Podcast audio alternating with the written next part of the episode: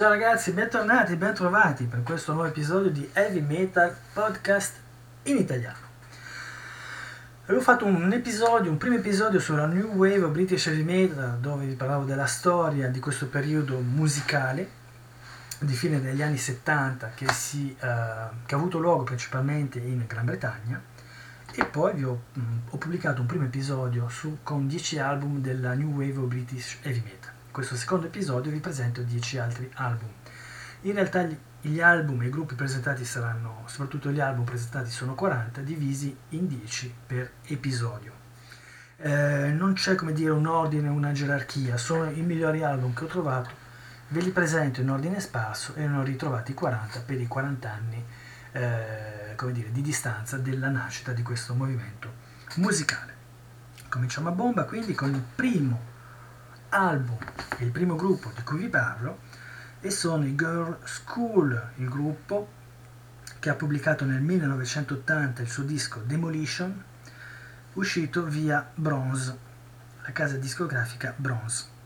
Girl School, gruppo di donne che anche loro partecipano a questo movimento musicale e eh, fanno veramente la loro scena e mm, sono molto ben accetti in questo come dire, panorama musicale che è considerato da molti un po' macio, ma che in realtà eh, non lo è, nel senso che si tratta di una grande famiglia dove eh, tutti i gusti eh, sono eh, ammessi e sono concessi, quindi un mondo un po' libero per cui eh, poco importa la, l'appartenenza e, eh, o il sesso, per cui le Go School fanno come dire, una, una buona, hanno una buona influenza e riescono a mettersi in mostra in questo panorama di musica estrema e eh, hanno eh, come dire una picco, piccolo aneddoto. Molti molti loro support e molti loro fan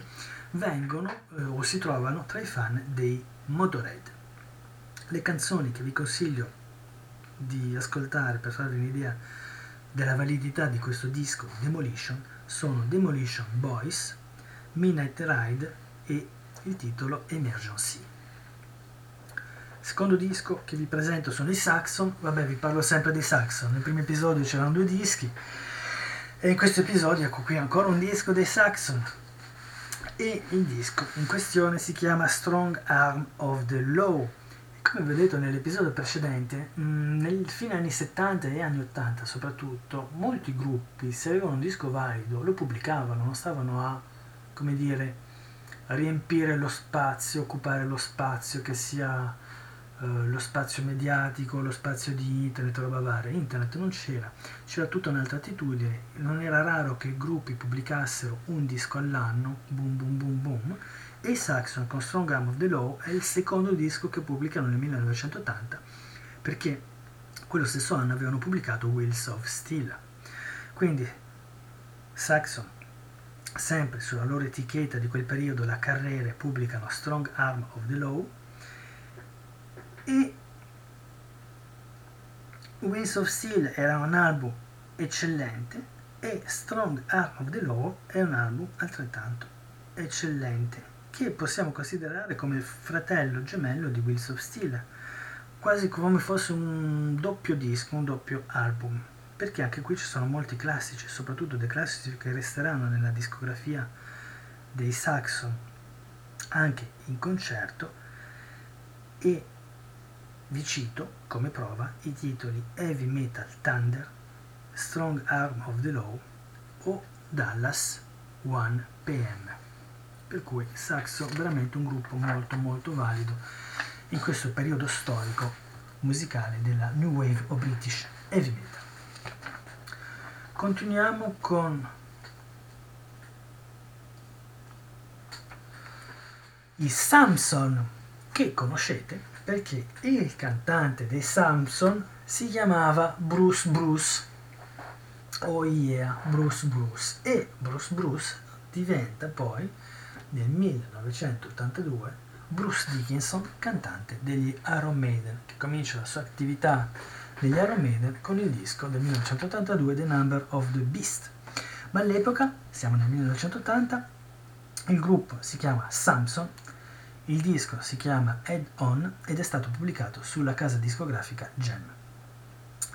A metà del 1979 il chitarrista Paul Samson, che dà il nome al gruppo, trova il cantante ideale in Bruce Bruce, di cui vi ho appena parlato. E il risultato è che Samson pubblica veramente un secondo disco molto bello, molto interessante.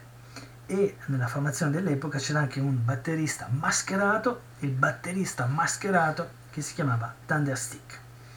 Le canzoni che vi propongo di ascoltare sono Hard Times, viceversa e il titolo Hammerhead. Continuiamo con i Raven anche loro, stessa storia, le Raven hanno pubblicato alcuni dischi interessanti ma che non hanno mai veramente sfondato, ma che hanno permesso al gruppo di avere una piccola ma solida base e sono ritornati poco tempo fa alla ribalta con un nuovo disco.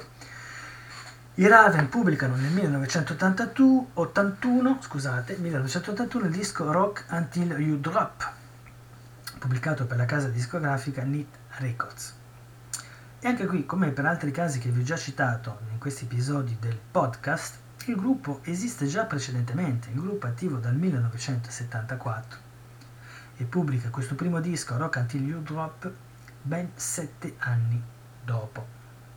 E quindi dire che in sette anni il gruppo ha moltiplicato le ripetizioni, i concerti, una certa coesione all'interno della sua formazione e il primo disco è una vera e propria bomba il Raven si presenta come un trio e i titoli che vi consiglio di ascoltare sono Rock Until You Drop, El Patrol e il titolo Tyrant of the Airways. Continuiamo il nostro percorso con il gruppo Holocaust.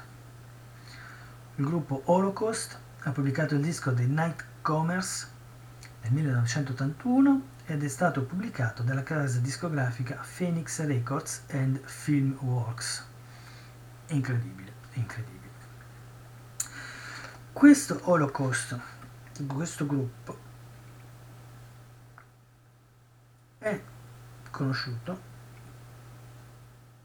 per il titolo The Small Hours che Metallica ha ripreso nel 1987. Ma questo primo gra- disco, The Commerce, come dire, è un po', è un po' ingenuo, ma è interessante perché trovate una canzone simpatica che si chiama Heavy Metal Mania.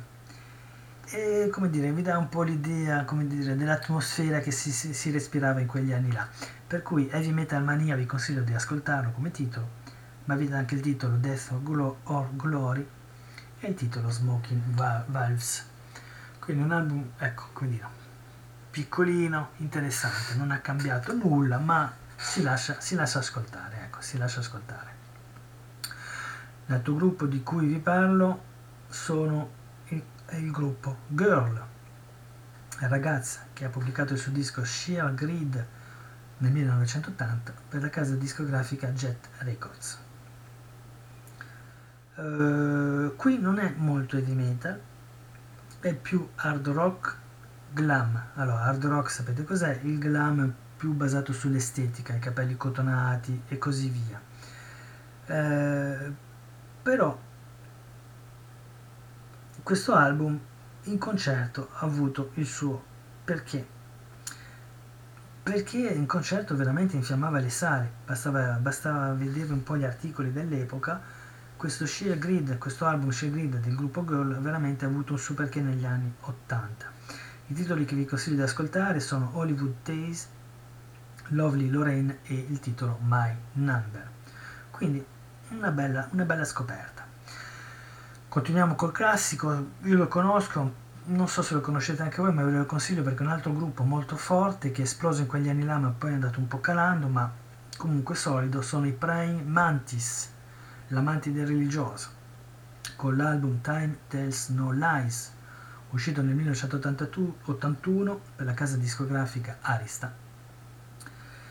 E Prime Mantis è molto melodico, più melodico forse che gli altri gruppi. Questo disco nella prova hanno un gusto veramente eh, pronunciato per dei riff che sono un po' ammiccanti, che passano molto bene e quindi Praying Mantis è un gruppo sì heavy ma un po' quello che poi diventeranno i Def Leppard, quindi un po' heavy per famiglie, ecco, un po' non proprio commerciale, ma questo heavy che passa molto bene, che si lascia ascoltare. Però questo disco resta comunque una piccola pepita, un disco che è stato pubblicato più volte, reeditato più volte, e le canzoni che vi consiglio per farvi un'idea sono Cheated, Panic in the Streets oppure il titolo Children of the Earth. Torniamo ancora con un altro gruppo che vi ho nominato prima e sono i Tigers of Pantang. Tigers of Pantang con il loro secondo disco Spellbound, pubblicato nel 1981 per la casa discografica MCA.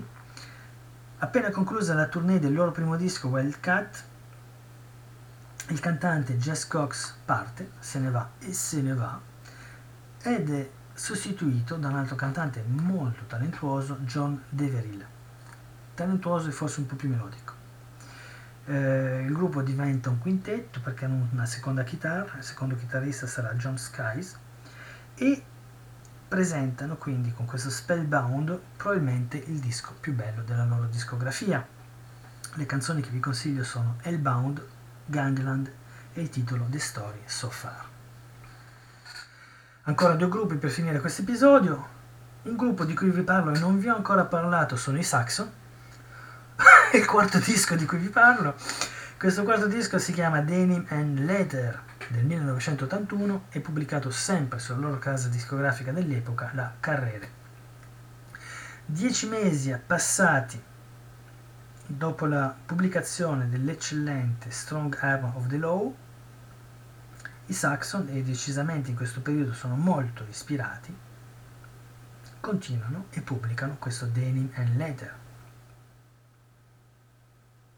Sarà l'ultimo disco registrato dal batterista Pete, Pete Gill e ci sono almeno 4 classici, veramente 4 pepite e 5 titoli che sono validi.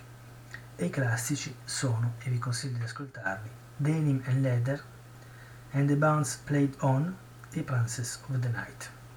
Ne ritengo tre. Allez, non voglio sovraccaricarvi il cervello. L'ultimo disco, prima di chiudere questo episodio, sono i Def Leppard, di cui vi ho già parlato del loro primo disco On Through the Night e nel 1981 pubblicano High and Dry per la Vertigo. E eh, questo è un altro disco molto valido in questo periodo i Def Leppard si legano d'amicizia col produttore Matt Lange, che è il produttore degli SDC, e veramente fa un grosso salto in avanti come livello di produzione rispetto al disco precedente. Perché questo Dry è solo un secondo disco, sì, ma si vede una grande maturità tra il disco precedente e questo, una bella produzione e ci sono dei titoli veramente molto melodici, molto energici, veramente un buon disco da vi consiglio veramente caldamente.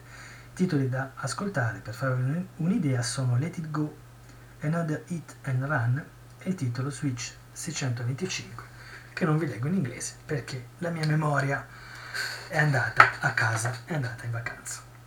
Quindi questa seconda puntata si conclude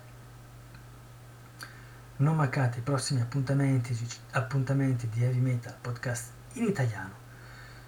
Ascoltate, fatevi le vostre idee e approfittate della musica. Ciao ragazzi, alla prossima!